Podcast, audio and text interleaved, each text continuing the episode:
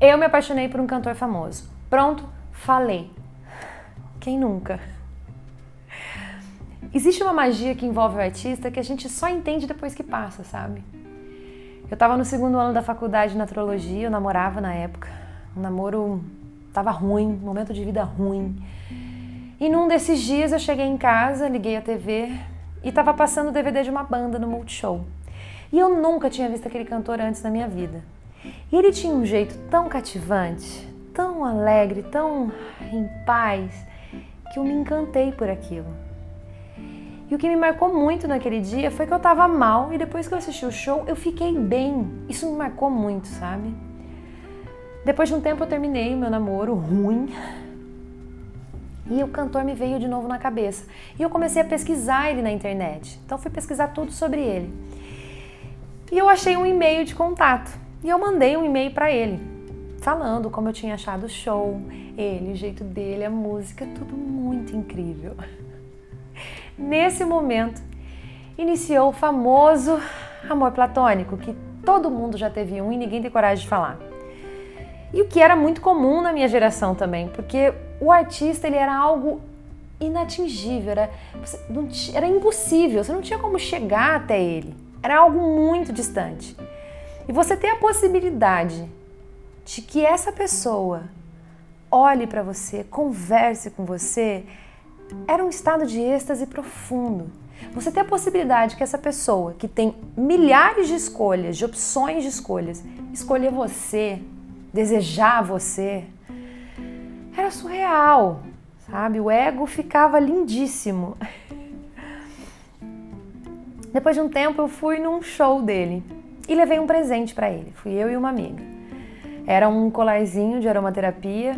Então eu coloquei um óleo essencial e uma carta com meu e-mail na caixa de presente. No fim do show eu consegui entregar esse presente para ele. Eu e minha amiga super parceira ali juntas, né? E, enfim, a gente foi embora naquele êxtase pós-show, porque um bom show ele te leva num transe, ele te transporta para um outro lugar.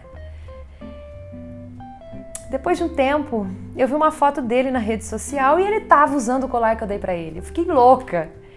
E logo em seguida ele me mandou um e-mail agradecendo o presente. Ou seja, estava próximo, estava ficando próximo aquele ser inatingível. E eu logo peguei o e-mail dele, já coloquei ali no Messenger, porque era o que tinha na época, o MSN, adicionei ele lá.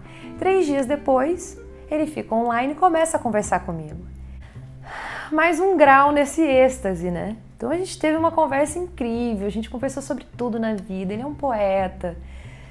E, e, além de tudo, de toda essa magia desse cara, dessa sensação, o papo era muito agradável.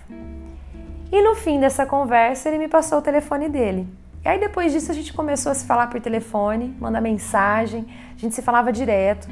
Vira e mexe do nada, ele me mandava uma mensagem falando que estava pensando em mim mais um grau né, desse êxtase, dessa magia. E um dia ele me mandou uma mensagem falando, ele estava me avisando que ele ia fazer um show na minha cidade e que ele queria me encontrar, então nosso primeiro encontro. E fui no show e depois do show a gente ficou conversando e foi muito respeitoso, ao contrário do que muitas pessoas pensam, do que isso pode ser, né? Foi muito respeitoso, não, a gente não ficou nesse encontro. A gente conversou muito sobre muito mais sobre a vida, ele, ele cantou as músicas que ele estava compondo.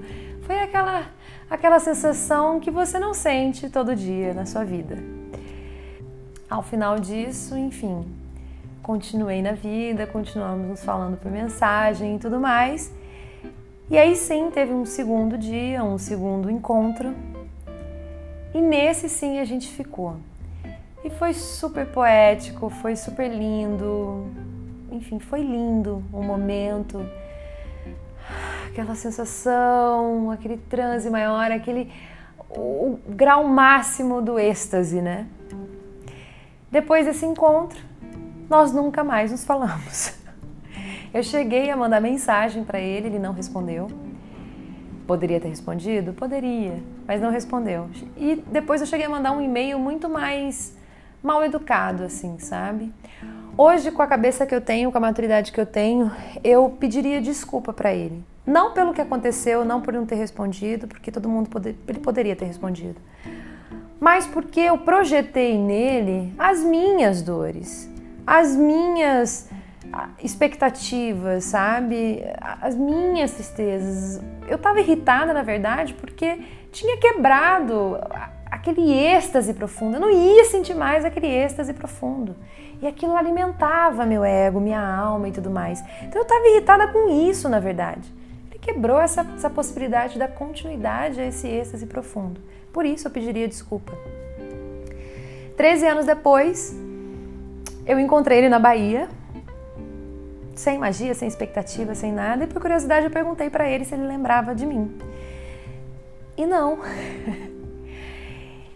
e é aí que eu digo que existe uma magia que envolve o artista, que só depois que passa você entende que é sobre você, é sobre suas questões, é sobre as possibilidades das suas conquistas, de alcançar o que é impossível.